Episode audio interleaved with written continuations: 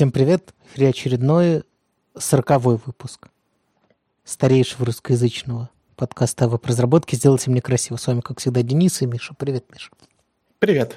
Ну что же, что мы можем сказать по поводу прошедшей недели? У нас много флеймообразующих тем. Давай начнем с первой. Я не рассчитывал, что будет флеймообразующая. Первая тема у нас – это как простое одно правило в код-ревью превратило мою команду в Dream Team. И, как вы понимаете, там четыре правила будет, как следует да. из названия. Я расскажу, э, там в первом абзаце нам пытаются это все продать. История примерно такая, что была какая-то суперсрочная фича, и у каждого разработчика была при этом своя жизнь. То есть кто-то там ехал из офиса домой, у кого-то была семья, кто-то что-то распланировал. И, в общем, они не пересекались по времени, э, но фича занимала столько времени, что понадобились все трое. Вот один разработчик начал, второй провел ревью, понял, что нет тестов, и как хороший разработчик дописал тесты. Потом там еще какая-то была карусель. В общем, в результате все трое поучаствовали. У всех троих получился хороший код. А еще они в последний момент даже внесли какие-то важные изменения перед демо, показали заказчику, и заказчик был доволен. Авторка статьи говорит, что э, теперь она не хочет менять команду, и вовсе не из-за людей, а из-за того, как у них там все процессы построены. Чтобы нам не было так грустно, когда мы хотим менять команду. Она приводит э, простые правила, которые помогли добиться такой суперслаженной работы и совершенно превратить ее работу в праздник. Давай, прежде чем переходить к правилам, потому что они толковые все, я начну с критики. Давай. Э, значит, если вам в 9 часов вечера поступает задание к 10 утра следующего дня сделать что-то мега срочное, что нужно показывать внешнему заказчику, у вас не должны быть никакие процессы устроены так, чтобы вы это могли сделать. Очень хорошо, что они это смогли сделать, дописать друг за другом код, написать тесты. Это все очень миленько, но это настолько непродающая для меня история. А, я считаю, что если у вас появляются такие задачи, то нужно уходить не потому, что люди плохие или устроено плохо, а потому что у вас начальство дебилы. Очень сложно. Не, ну серьезно, что, почему? Ну что это за... С какой стати появилась срочная задача за 12 часов до того, как показывать надо? Никто не знал, что показывать надо будет завтра. Ну вот Я объясни дум... мне, как это возможно? Я думаю, что если эти трое делают стартап и... Это, это, моя, это моя первая мысль. Если у них у всех доля, и они готовы ночами, потому что это очень хорошее бабло, допустим, но я в это не верю. Я верю в то, что они типа программисты просто, которые, ну пусть даже хорошо получают, и на которых сваливают вот такие задачи, они справляются. Э, ну, конечно, можно героически заткнуть течь в трубе телом своего товарища. Но как-то это, не знаю, меня это вообще не радует, эта предыстория, что, значит, нужно было срочно сделать, но у Джона была, значит, встреча с родными, у Элизабет вообще, типа, де- день выходной. Если день выходной, значит, она не работает в этот день. Я не понимаю вообще этой темы. Эм, я понимаю, что работодатель очень рад, что они придумали эти четыре правила. Они развернулись и ушли. Да, да, а надо было развернуться и уйти. Хотя, э, честно говоря, иногда такое можно. Вот. Вопрос в чистоте. То есть, если действительно пришел вас покупать Facebook, и вы все горите продуктом, и очень хочется, чтобы было все круто, и вдруг там всплыл баг. Да, про фичу я вообще не говорю. Не может быть такого, что фича всплыла внезапно. Ну, предположим, всплыл баг. Да, можно поштурмовать этот вопрос. Ну, слушай, это же фича, это же не баг. Это про фичу речь идет. Да, да, все, я сдался. Это печально. Но давай поговорим про действительно разумные, хорошие правила. Как организовать, собственно, владение кодом. Э, правило номер один. Это у них команда из трех человек и каждая фича должна получить лайки, апрувы от двух других разработчиков. То есть один разработчик делает, два других должны посмотреть и сказать, что им с этим ок.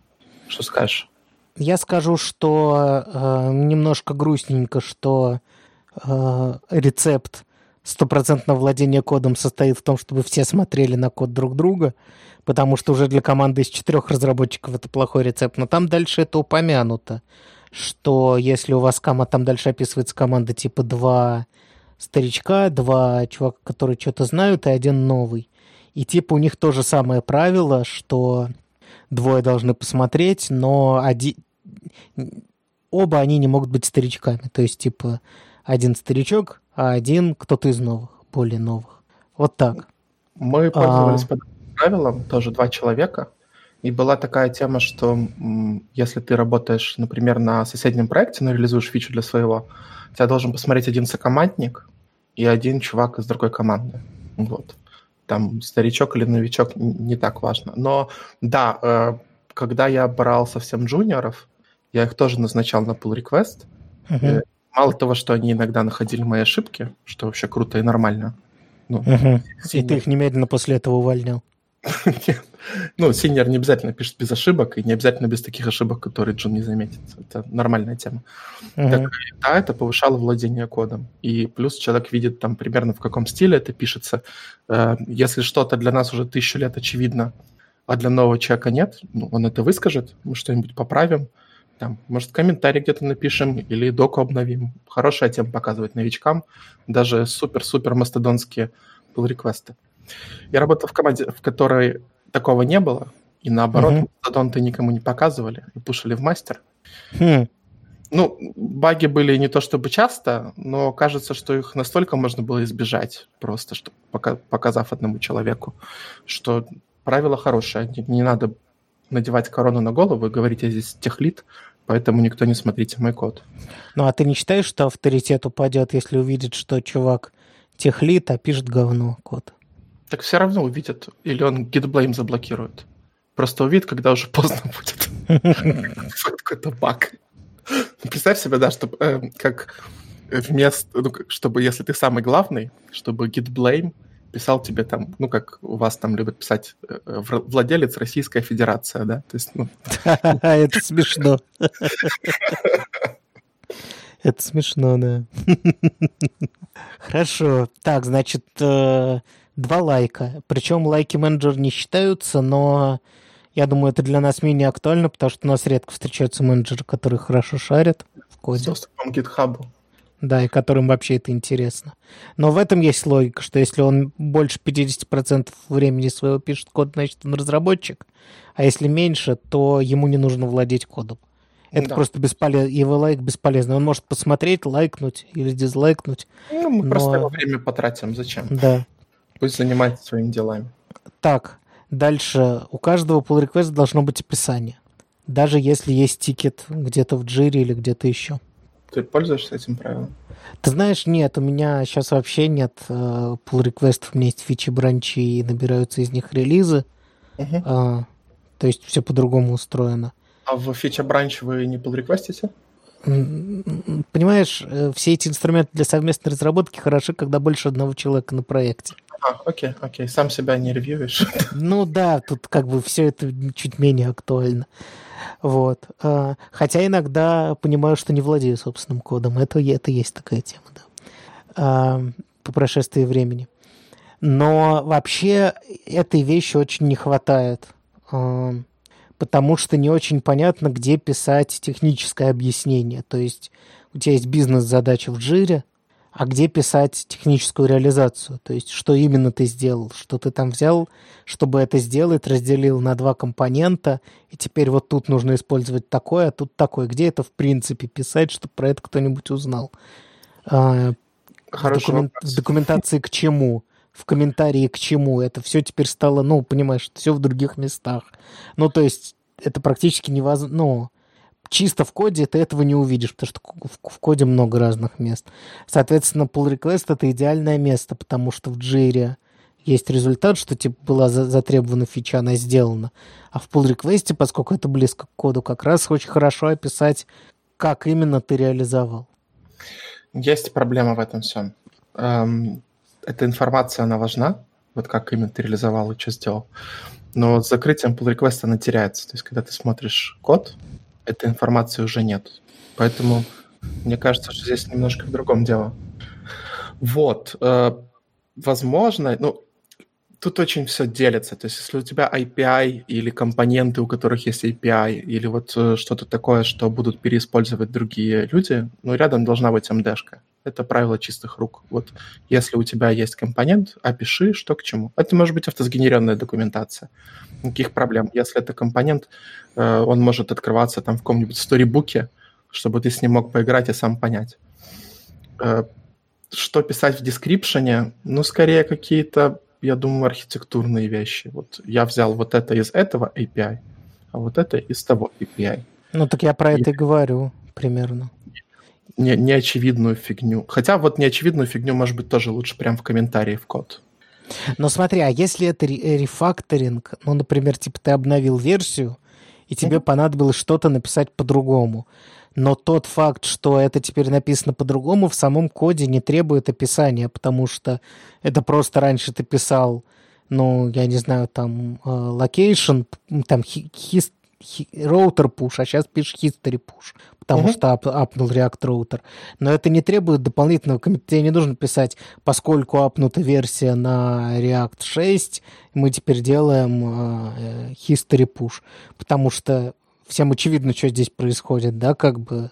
Просто раньше ну, делалось так, а теперь... Чего? Точно. Этому точно место в дескрипшене, это хороший пример. Вот-вот, я про это, я про этого типа говорю. То есть, когда ты чисто технически какие-то вещи делаешь, я говорю, или, например, разделил компонент на два. Да, они у тебя оба кое-как написаны, но был один, а стало два. Про это нужно где-то где сказать. Понимаешь? И вот это хорошее место. Вообще, даже скопировать то, что в джире, мне кажется, хорошая идея. Если честно, я даю тикет в джире. Вот я неправильно делаю, я пересмотрю свое э, поведение, потому что когда я прихожу в чужие pull реквесты у меня происходит switch контекст, да? То есть uh-huh. открываешь два окна, а что там в джире, а если, не дай бог, макет, а если, не дай бог, нужно поднять это, чтобы посмотреть. Uh-huh. Uh-huh. И туда-сюда, и нормально ты ревью не сделаешь в такой ситуации. Максимально все собрать в одном месте, то, что может быть полезно ревьюеру. Для вас это прям недолго, потому что вы с этим работали пять минут назад. А для него гораздо лучше для его ментальных усилий. Угу. Идем дальше. Значит, в каждом pull реквесте должны быть написаны юнит интеграционные тесты с хорошим покрытием. И, ну, это вообще не новость, да, пишите тесты, все такое. Но мне очень понравился подход, которого они пытаются придерживаться. Ревьюер, когда читает таску, должен в голове или на бумажке или как-нибудь составить список тестов, которые он бы написал, чтобы проверить, что фича работает. Следующим шагом он идет не в код, а в написанные тесты и смотрит, не пропустил ли разработчик каких-то edge-кейсов. И тут сразу может ну, тут сразу понятно, в какую часть логики смотреть. То есть если эти два мнения не совпали, разработчика и ревьюера, это прям быстрый способ поймать какую-то логическую ошибку. И мне кажется, это ниндзя-техника очень крутая. Да, это прикольно, тем более, что, говоря откровенно, все edge-кейсы не очень просто предусмотреть даже в случае юнит-тестов. Ты иногда чего-нибудь да пропустишь, какие-нибудь, там, я не знаю, если мы про дату говорим, ты точно что-нибудь пропустишь. А, какие-нибудь да, вот... примеры, где что-нибудь будет очень сложно или необычно, или просто не работает тот подход, который ты подумал. Ну, кто мог подумать, что эти высокосный год? Это вообще нечестно. Да. Вообще, это ментальная модель э, смотреть в код так, чтобы его сразу поломать, да? То есть ты не смотришь, как оно написано. Ты сразу думаешь, вот когда я начну смотреть, как оно написано, где может быть слабое место. Ты немножко иначе это воспринимаешь, это ревью. Э, буду... Можно, да, можно, можно подумать в эту сторону. Начать думать так, пытаться. Попробую попрактиковать тоже. И ну вот с четвертым, со следующим пунктом я полностью согласен, потому что это очень частая проблема с мелкими фиксами особенно. Вот у тебя она часто всплывает или не часто всплывает? Четвертая проблема – это что каждый багфикс должен быть покрытым э, тестом именно на этот баг угу. всплывает не часто. Э, наверное, потому что мы держим э, ветки обновленными. Там история такая, что если ты какой-то супер мелкий фикс написал и не написал на него тест, код может погибнуть тупо в результате мерж конфликта. Угу, угу. Его просто не заметят. Вот. И, не заметит, или он может быть в середине большего изменения потом. Да, и да. это очень тяжело понять, что функция была разделена на две, и при этом в перенесенном коде кто-то поменял э, равно на не равно, да, как в этом примере в статье. И это отловить, но нужно просто помнить, что это желательно, чтобы ты сделал оба этих изменения, да еще и не забыть. Да, владеть кодом и вот это все. Да, так что вообще это золотое правило. Это прямо правило-правило, эм, писанное, не писанное, пофиксил баг, напиши на это тест. Но иногда э, очень ломает. Вот честно, вот э, у меня очень тяжелый проект, в котором есть несколько систем тестирования, и нужно подумать, какой тест это лучше поймает. Ну, ты понимаешь. Uh-huh. Вот. И ну, руки опускаются. Ну, ты менял этот код типа минуту, а потом будешь сейчас еще э, думать, как это все сделать. Да, это подстава. Я думаю, что надо себя пересиливать. Потому что правило действительно золотое. Если вы когда-нибудь были тестировщиком, вы наверняка знаете, что это просто обязательная тема. Вот разработчики забивают, ну, не забивайте. Э, очень обидно, когда у тебя по фикшену что-то в джире вдан, а в релизе опять тот же баг. На тебя смотрит, как на какого-то вообще непонятного человека, а виноват даже не ты.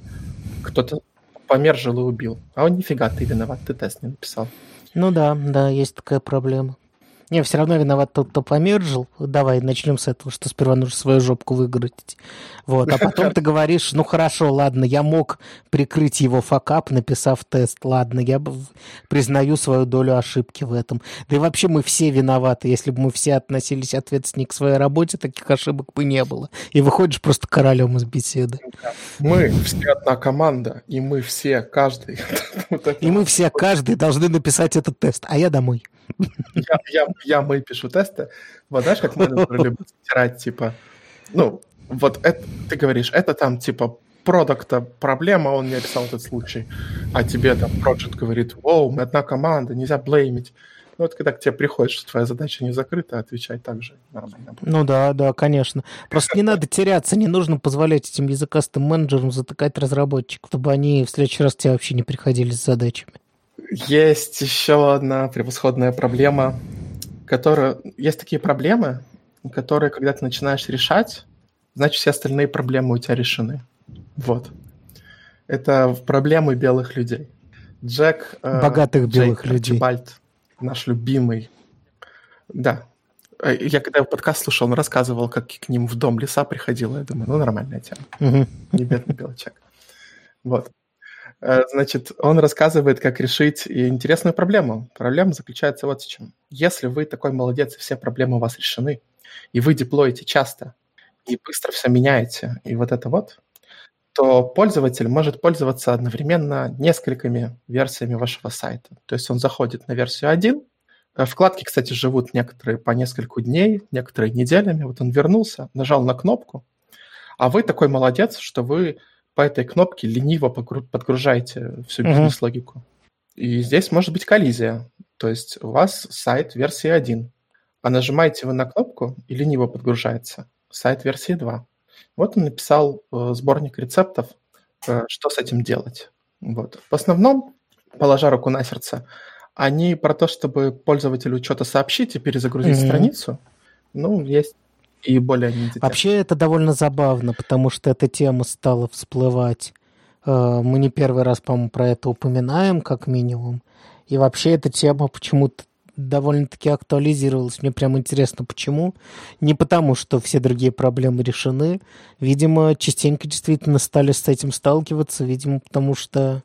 Видимо, потому что э, не все проблемы, но как минимум вот частый деплой, да, если у тебя реально частый деплой, то я думаю, в какой-то момент ты начнешь вылавливать вот этих тараканов одного другого. В какой-то момент задашься вопросом это решить. Вот. Э, Еще одна проблема – это code splitting. Вот если у вас не бандл на 8 мегабайт, ну, то есть вы разбили... Я о том, что вообще к этой оптимизации подходит уже, когда нужно оптимизировать, оптимизировать. Ну, многие, конечно, прекрасные молодые разработчики из коробки все сплитят, загружают лениво, и это все. Но проекты, на которых я работал, работаю, там единичные случаи. Это правда, да. Вот. Но так надо делать, это прям круто. Надо э, килобайты пользователю в первую загрузку, а дальше по чуть-чуть, по чуть-чуть подсасывать. Окей, давай к самой теме. Первый вариант развития событий. Что-то обновилось. То есть у вас есть какой-то script.js, lazyscript.js он пишет, и вы по клику его подгружаете. Ну, и произошла эта ситуация, которую я описал выше. Что с этим делать? Э, он предлагает использовать сервис-воркеры.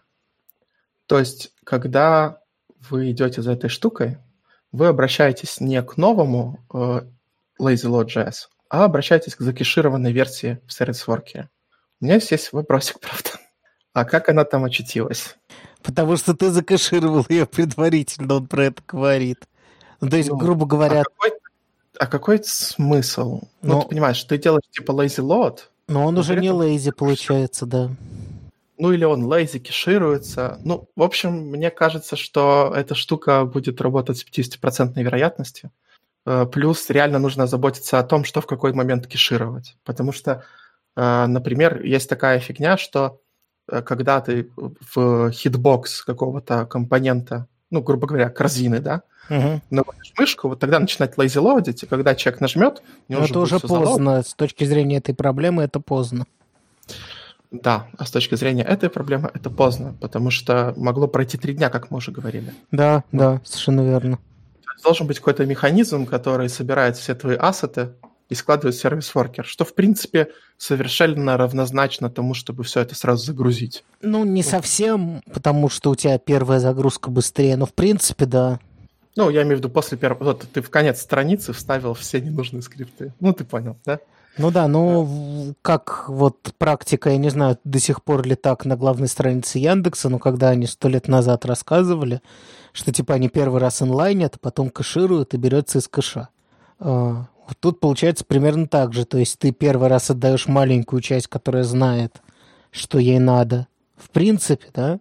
Uh-huh. и для базовой отрисовки страницы. Потом ты просто берешь после загрузки страницы все это напихиваешь себе в кэш, и потом имеешь фиксированную э, версию полученную, да, за счет того, что это сервис-воркер, она у тебя та, которая была на момент сразу после загрузки, когда ты начал это все подгружать.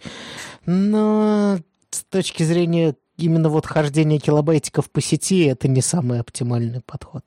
А, Причем он будет работать уже на втором примере потому что в первом примере у него там просто это называется lazy script, и, ну, Без может хэша. такое, что прям посреди этого ты задеплоился. Да, конечно, вероятность небольшая, но чтобы улучшить свои шансы, он предлагает добавлять э, кэш бандла, название файлов. Ну, понятная техника. То есть у тебя файл твой зависит напрямую от какой-то конкретной версии. Ну да, от контента Нет? файла. И это очень круто, потому что даже если там SPA и у тебя 2 миллиона переходов и в теории 400 миллиардов бандлов, каждый из них знает конкретную версию, зачем ему ходить. Ну, руками писать не надо, какой-нибудь сборщик это все добавит э, в пак за вас. Вот, и э, это работает до того момента, как мы сталкиваемся с реальностью. А реальность заключается в том, что CDN чистятся. Uh-huh. То есть, э, если у тебя статик раздается из докер-контейнера, то через какое-то время после того, как ты, ну или даже CDN, там наверняка есть какие-то правила на этот счет, через какое-то время после того, как ты обновил версию, старая пропадет, и ее может не быть. Что советует Джейк? Он советует поместить lazy load в try catch. Не звучит как ниндзя-техника, но, в принципе, э, рабочая тема.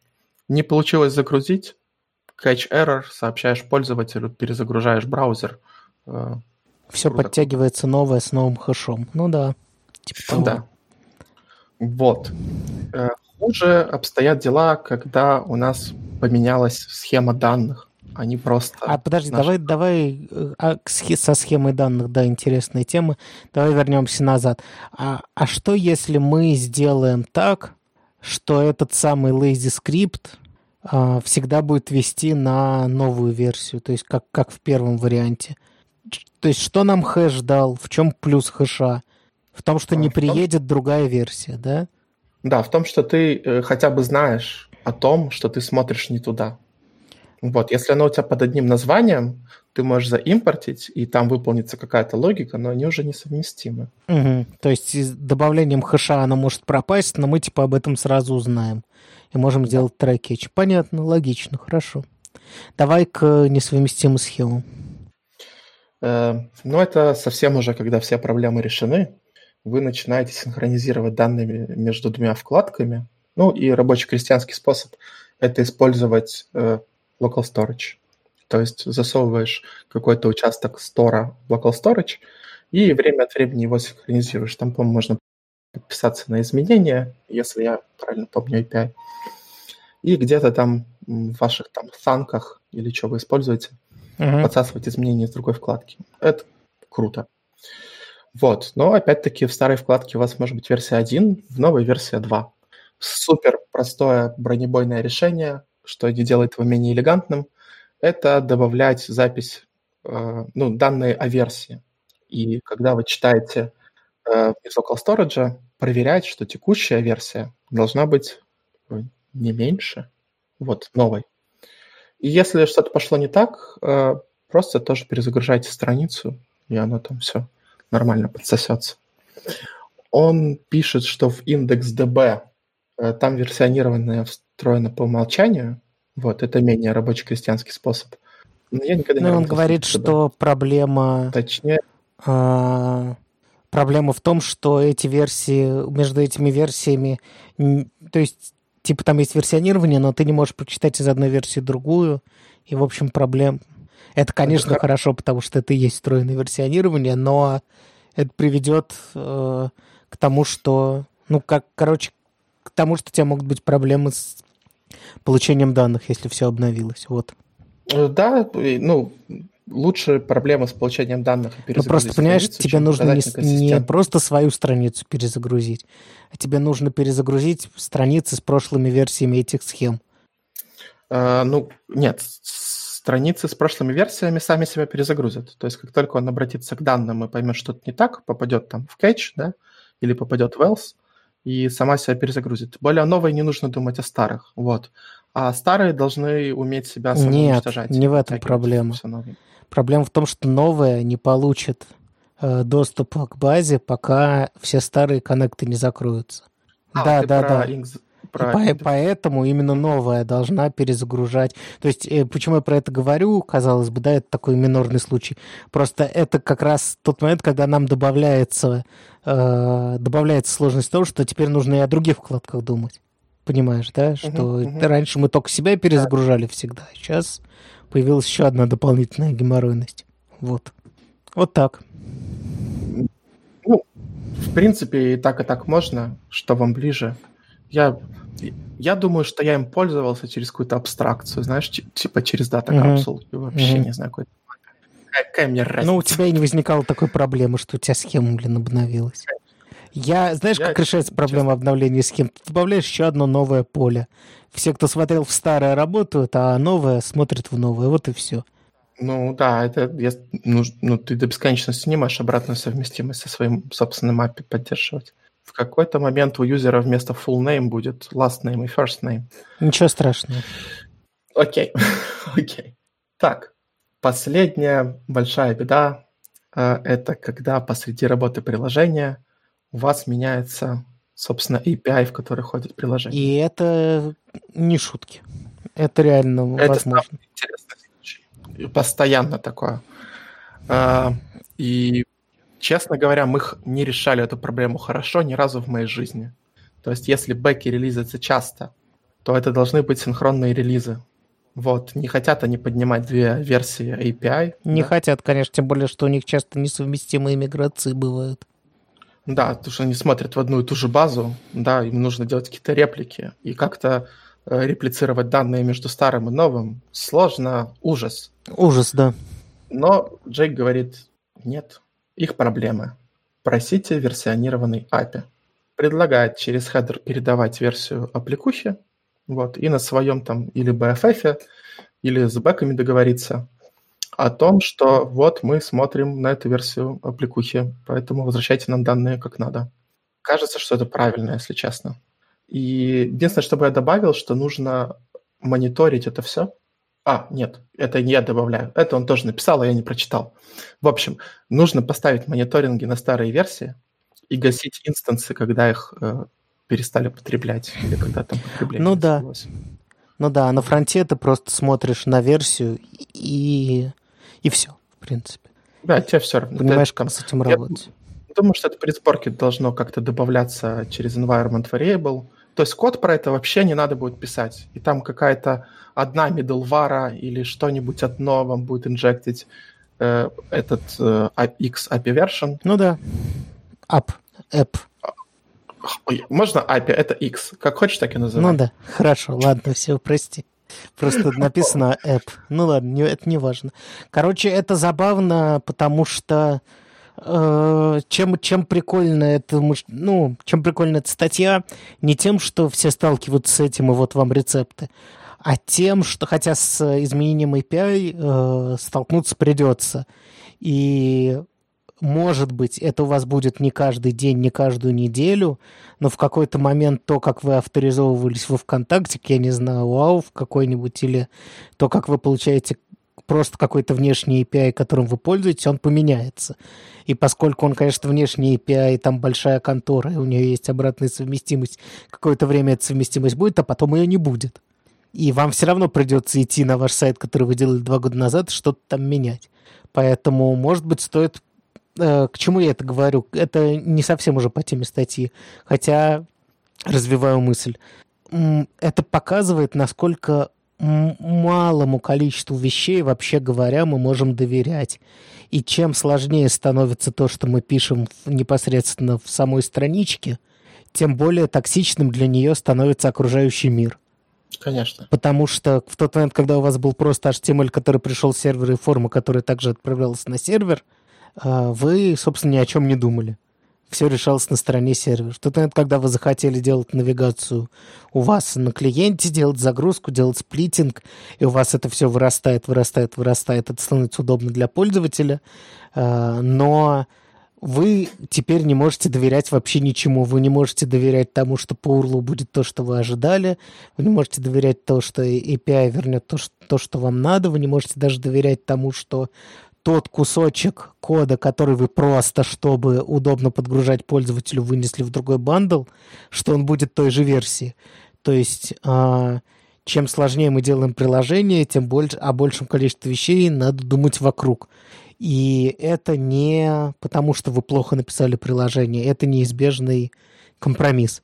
То есть, если вы утяжеляете и переносите логику, в том числе и бизнес-логику, да, на фронт, а вы все равно переносите, а, безусловно, то, э, ну или у вас такой уровень абстракции на фронте, что у вас ничего не работает, и никто не понимает, что это за код.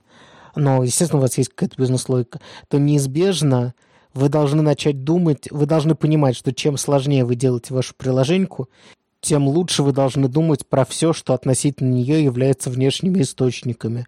В том, в том числе обращение к любым API, к кукам, к local storage, к фетчу чего-то. Вы уже не можете быть так уверены, что оно вернет то, что надо. Ваши собственные куски могут быть другими. То есть, и, ну, такого очень много. Uh, собственно, почему TypeScript популярный такой? Потому что вы даже кускам своей программы верить не можете.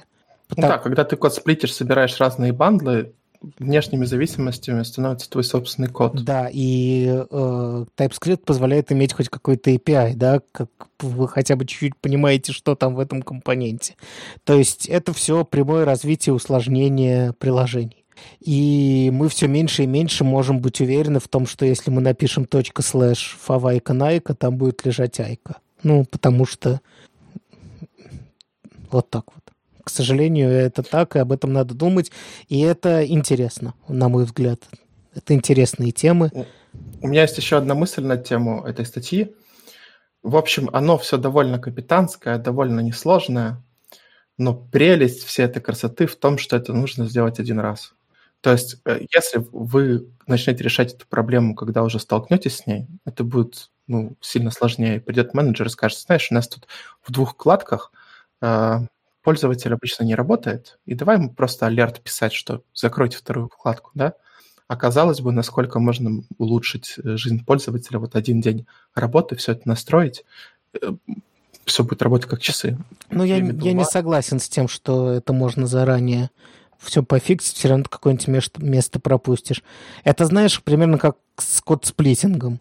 А, в какой-то момент ты про это не думаешь. Потом у тебя явно возникает эта проблема.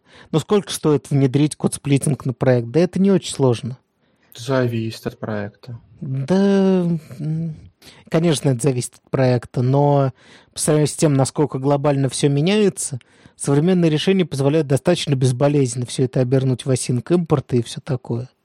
Ну, это нужно подумать, где писать осинки, где нет. Ну, не важно. Да, это нужно, безусловно. Правильно. Тебе нужно подумать, нужно это сделать, но ты это сделаешь за несколько дней. А это, да. это big deal. Это не фигня. Да. А, поэтому тут примерно то же самое, что у тебя есть несколько мест, в которых тебе нужно про это подумать, а, наладить. Это сложно с точки зрения композиции, потому что ты начинаешь с внешним миром провязываться, какие-то версии сравнивать, все такое.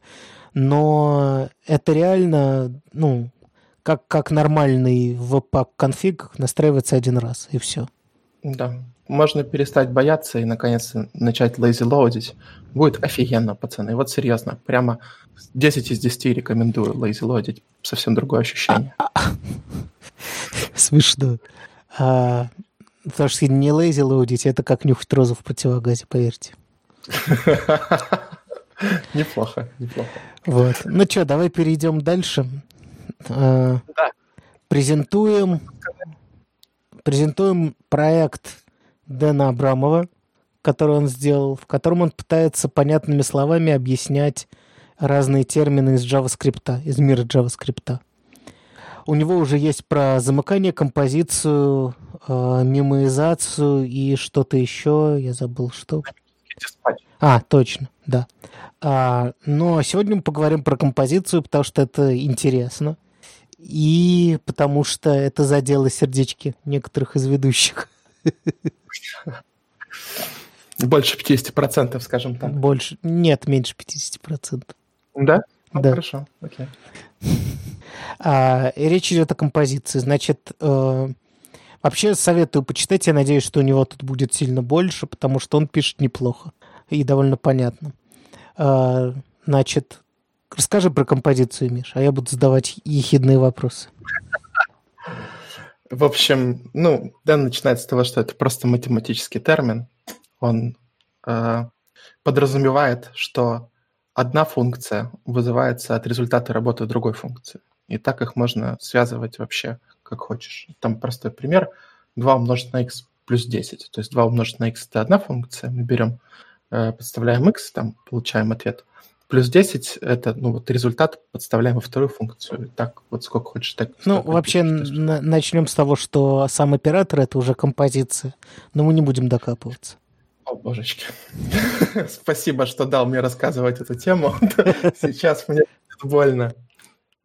Вот, с точки зрения программирования, э, это совершенно то же самое.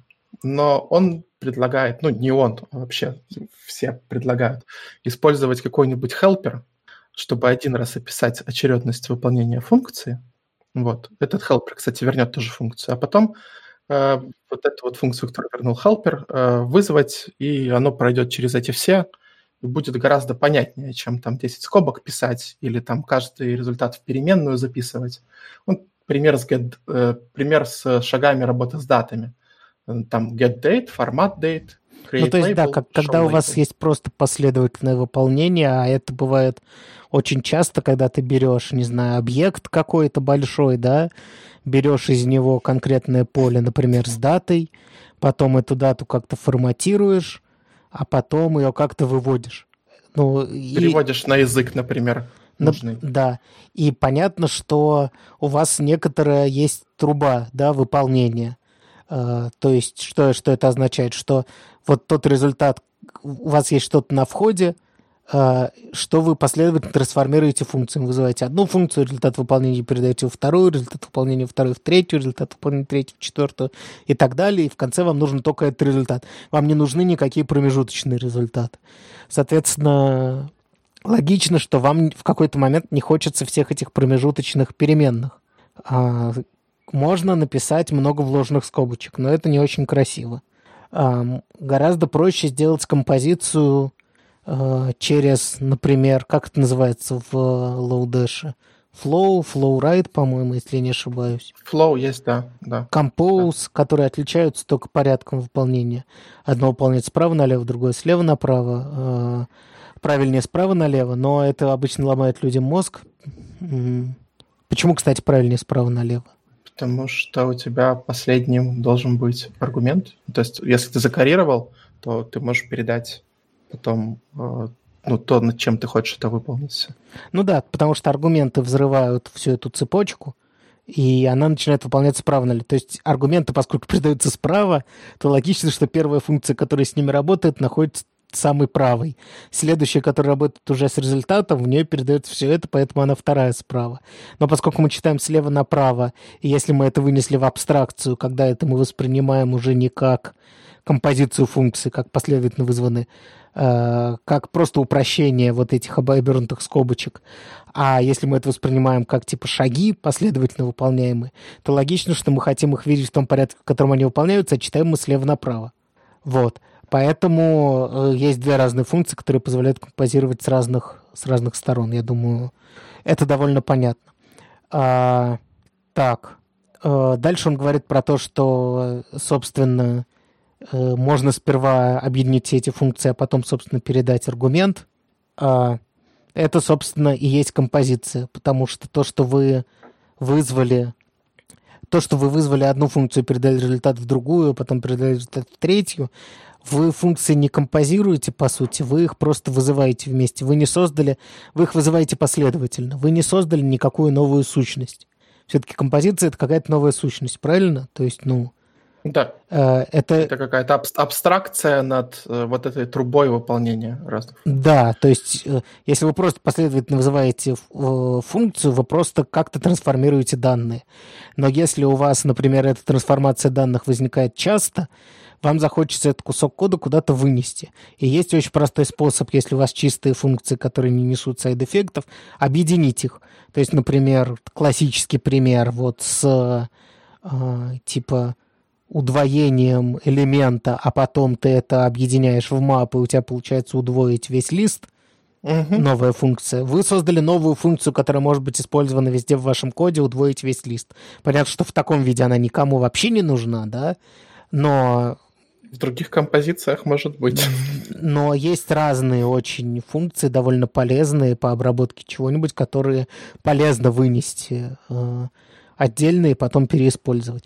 Соответственно, вот, и именно эта новая сущность называется композицией. За счет того, что все функции, э, каждая функция является отображением э, множества аргументов в множество результатов, э, у вас получается однозначное соответствие.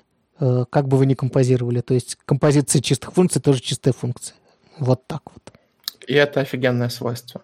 А правильно ли я понимаю, что если написать, ну, например, у меня есть эти вот хелперы, там, getDate, formatDate и так далее, и я потом написал композицию на 100 функций, там же логика может ветвиться и вот это все. Но у меня уже написаны на э, тесты на каждую из этих маленьких. Правильно я понимаю, что на большую можно не писать? А. Математически это как-то там есть какие-нибудь? Нет, ну совсем не писать, наверное, не стоит, а, потому что ты можешь местами строчки перепутать. Угу, угу. То есть какой-то один smoke тест, да, там. Ну, типа просто, просто проверить, что у тебя хотя бы там, если на вход подать правильный формат, э, э, у тебя что-то правильно выдастся. И, в принципе, да, можно особо не париться над edge-кейсами, потому что каждая функция протестирована, да. Это правда. Это офигенно удобно, потому что реально из этих вот маленьких блоков, э, ну, например, представьте, что у вас есть там функция перевода, да, которая принимает там слово и, э, ну, предположим, она чистая, там хранит массив всего. Вот. Э, и вы ее там э, используете в куче-куче разных мест. Очень круто, что не нужно писать там под каждый язык. Вы ее уже протестировали, что она возвращает по ключу правильное значение. Вот. А там, где вы переводите шины или даты, или что угодно, она уже готова к употреблению, не нужно ничего придумывать. Э, да, нужно, конечно, понимать, что э, очень сложно понять баланс между тем, что у вас должно быть э, функции, которая используется много где, ну, грубо говоря, э, в какой-то момент все хочется писать через композицию, выносить и переиспользовать. Но нужно понимать, что более специфично для вашего кейса, а что нет, что из этого будет полезно другим, а что нет. Тут как бы ответов правильных нет, потому что зависит от кода, от вашего стиля и все такое. Вот. А это если говорить про композицию чистых функций. С ними довольно все просто. Это, а, а, кстати, да, в чем еще приятная, приятная вещь с чистыми функциями, функциональным программированием, в частности, композиции функций, в том, что рефакторинг может быть проведен просто по каким-то правилам. То есть, например... Что ты имеешь в виду? А, ну, например, а, ты знаешь, что тернарник можно заменить вот на такой if а, с присваиванием переменной ты, угу. не зная ничего про код вокруг, можешь зарефакторить это место и быть уверенным, что ничего не сломается. Ну, конечно, оно же у тебя покрыто тестами. И... Не-не, даже без тестов. А, не, ну, блин, с тестами ты можешь как угодно переписать функцию, и она не сломается. Я имею в виду, что ты можешь просто взять в любом коде в JavaScript, заменить тернарник на if по некоторым правилам, и он будет работать так же, как раньше. Ну, правда же ведь? Есть идентичные, да, да, конечно. идентичные темы. Точно так же, если ты знаешь, что а, у тебя чистые функции используются везде, например, условно, хотя это сложно знать, ну ладно, в тех местах, в которых чистые функции, ты можешь совершенно механически рефакторить код. Например, если ты увидишь место, где вот так последовательно записывается что-то в переменные, ты можешь взять, заменить это на композицию, и ты абсолютно уверен, что у тебя ничего не сломается. Точно, а, да, конечно, точно так же ты можешь заменить э, фильтр map на map фильтр. Понимаешь, да? Да. Вот хорошо, давай с образовательной э, под, подведем черту частью. Вопрос такой. Дэн пишет, что вообще-то, если вы работаете и с вами работают какие-то люди, этим не стоит злоупотреблять, потому что это лишняя абстракция, которую нужно уложить в мозг. Что ты про это думаешь? Um... Я думаю, что это правда. Я думаю, что это правда. Он аккуратно это сформулировал. А, я, собственно, про это пытался сказать, когда говорил про компромисс, который неясно где искать. В целом, да, действительно есть такая проблема. Собственно, почему я говорил, что я начал говорить про механическое изменение кода, я просто вывод хотел быстро сделать, что если у вас чистые функции, вы можете очень многими способами написать одно и то же. Вы можете делать промежуточный перемены, можете не делать. Можете делать flow, можете делать flow right, можете в другом порядке написать эти функции. Можете там отфильтровать предварительно, поменять что-то местами. И у вас есть много вариантов написания кода. И вот какой из них выбрать, это зависит уже от того, как, как, как у вас принято, как будет более понятно. Иногда не стоит все это разбивать по мелким функциям, иногда наоборот, они все полезные, понятные, сама документируемые. Вот тут, к сожалению, нет такого рецепта. Но плюс в том, что все это многообразие вариантов, если вы освоили эту тему, вы видите, вы видите там 10 вариантов, как можно написать этот код, и у вас может быть э, два одинаковых куска э, в двух разных функциях с пробеганием там массива, и ты, вы что-то делаете. И у вас есть 10 способов, как написать это функционально. Вот в одном месте может быть правильно один способ, а в другом месте может быть правильным другой способ. В зависимости от того, что это за места, что они делают, бизнес-логика, какие там данные, насколько это все должно быть документировано и все такое прочее. Как мы хотим, хотим ли мы делать проверки чего-нибудь посередине, например, что все правильно сделалось. Нужен ли нам где-нибудь промежуточный результат в другом месте. Короче, понимаешь, что я имею в виду, что у вас есть как бы очень много вариантов это написать. Как именно это написать, это уже от конкретного случая зависит. Главное просто понимать все эти варианты. Вот. В общем, главное, давай, я, то, что я понял с твоего спича, собирайте вот эти кирпичики маленькие э, или не очень маленькие чистые функции, и потом их можно будет использовать совершенно по-разному, будет огонь. Да, и в конце концов можно э, последняя джедайская степень использования функционального программирования – знать, когда его не использовать. Ты знаешь? Я пока... Нет, я... я, я дал... как, когда меня в пол реквестах ругают, что там что-то Я далек, Непонятно, я далек что... от этого. Я, я и вообще не очень хорошо код пишу, так что чего что-то. Вот, давай перейдем к композиции более высокоуровневой, потому что это было, все, все до сих пор было просто. Оно действительно практически математически, практически, может быть, если вы скажете про что-то, что это чистая функция, вам может ESLint все перефигачивать в вашем коде, потому что это несложно все. Композиция на более высоком уровне, ну, в смысле, на более абстрактном уровне, это это вообще объединение чего-то. В частности, вот он приводит пример с, компо- с композицией компонентов. А, ну, тут все... Честно говоря, я не вижу особой разницы, потому что компоненты в реакте это тоже функции, и в его примерах это чистые функции. Какая разница? Он что-то там... Он, ну, он выплевывает, конечно, HTML в результате, да, но это точно так же раз преобразовался, второй раз преобразовался, выплюнулся, или там какой-то подвох. Ну, разница тут состоит в том, что, а, ну вот он, например, приводит вариант, когда вообще разницы Разница тут состоит в том, что ты уже механически так не поменяешь, потому что твои компоненты могут иметь какие-нибудь там хуки, лайфсайклы и все такое, уже не так просто все автоматически менять. Но э, два этих примера вместе дают представление о просто действительно, что такое композиция, потому что как ты правильно сказал, если у нас есть протестированный один, в данном случае, компонент, то мы можем быть более-менее уверены в использовании в более высоком уровне компоненте.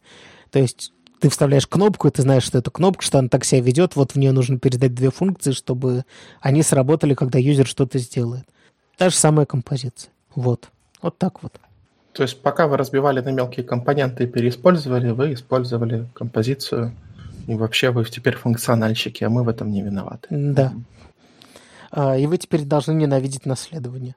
А, как говорит Дэн, что типа у наследования есть свои проблемы, сейчас так никто не делает. Никто не делает большие иерархические структуры. Это правда, потому что они слишком увязаны, и в них сложно что-то менять, и сложнее выделить вот эти вот независимые кусочки. И вот тут как раз проблема с тестами в полный рост, потому что тестировать придется снова все, Э, ты не можешь просто взять из другого, из другого места код и быть уверенным, что он работает. Вот. Ну, тесты по копипастить. Прекрасно. Прекрасная идея. Да. Э, попикаем? Да, давай. Э, у нас есть что, полупики? Да. Начнем с моего. Значит, редкий пример прекрасной русскоязычной статьи. Автор Катерина Павленко. Э, точнее, это даже две статьи. Э, их объединяет общая тема – это GitHub Actions. Первая статья вам просто расскажет, о чем там речь, что это такое, как можно использовать. И вторая – это главное, э, там рассказано, как писать свой GitHub, GitHub Action. GitHub – это Мой смешно. Такой, что-что? GitHub — это смешно, это действительно GitHub. GitHub, да, GitHub Action.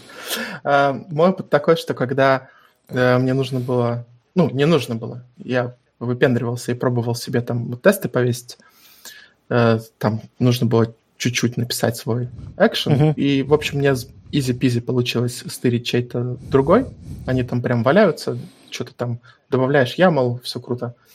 Но вот уже э, про то, как написать свой и нормально туда передать, например, ключи какие-нибудь от API, или там что-нибудь хорошо залогировать, э, я пер... у меня получилось, но я перешерстил какое-то количество статей. Так вот, мне кажется, что этой статьи будет достаточно для того, чтобы поэкспериментировать со своими акшенами. Да, и, например, очень, на, очень на любой пул что-нибудь проверять, сразу выводить, запрещать не прошедшие тесты, мержить и все такое прочее.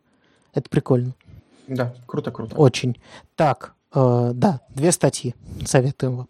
Значит, еще один пик, если вы так же удивлены, как я, э, может быть, все про это знают, один я не знаю, но я тут удивился, что у нас, оказывается, новый джаваскриптовый движок появляется, и пишет его Facebook.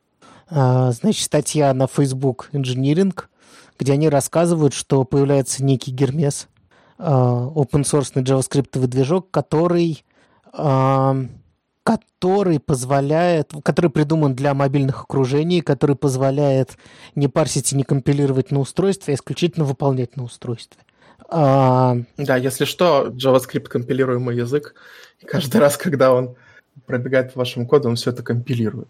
Да, там почитайте статью, э, все-таки новый движок, это не фигня, тем более новый движок от Фейсбука.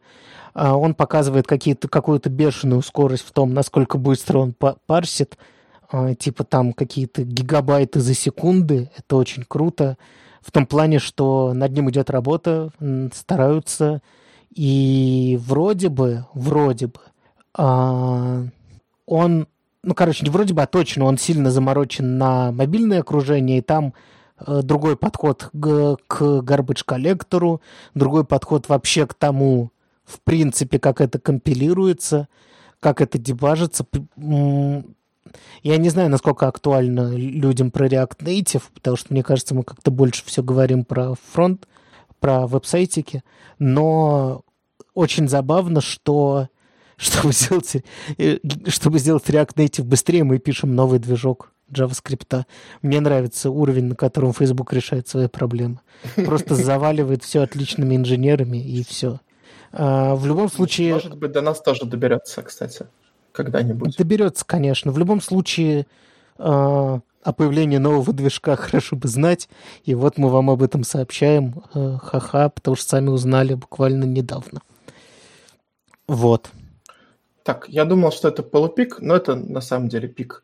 Э, я хотел рассказать про тайпгарды, э, но лучше расскажет статья, которую мы приложим в пиках. Это супер-супер мощный инструмент. Мне его, ну, я его боялся чего-то uh-huh. и не использовал. Вообще Flow, например, офигенно круто выводит типы. Ну, например, у тебя есть у утки там поле крякать, а у собаки бегать. И ты говоришь, что если есть поле крякать, дальше у тебя в этом ифе уже будет утка. Uh-huh. Так вот, в TypeScript это не так, ну или, по крайней мере, было не так. И чтобы вас спасти э, от э, вот этой напасти, можно использовать специальную ниндзя-технику, которая называется TypeGuard. Uh-huh. Это очень простая функция, в которую э, ты делаешь проверку на тип, какую хочешь, хоть по полю, хоть вообще ничего не проверяй, просто сразу возвращай тип. Вот. Э, ну, синтаксис посмотрите, и вообще как решается эта проблема. Милости просим статью. Угу. Супер. И еще один пик. Э, давай я тоже расскажу. Да. Значит, интерактивная страничка, которая показывает, э, как будет рассчитываться проценты в CSS.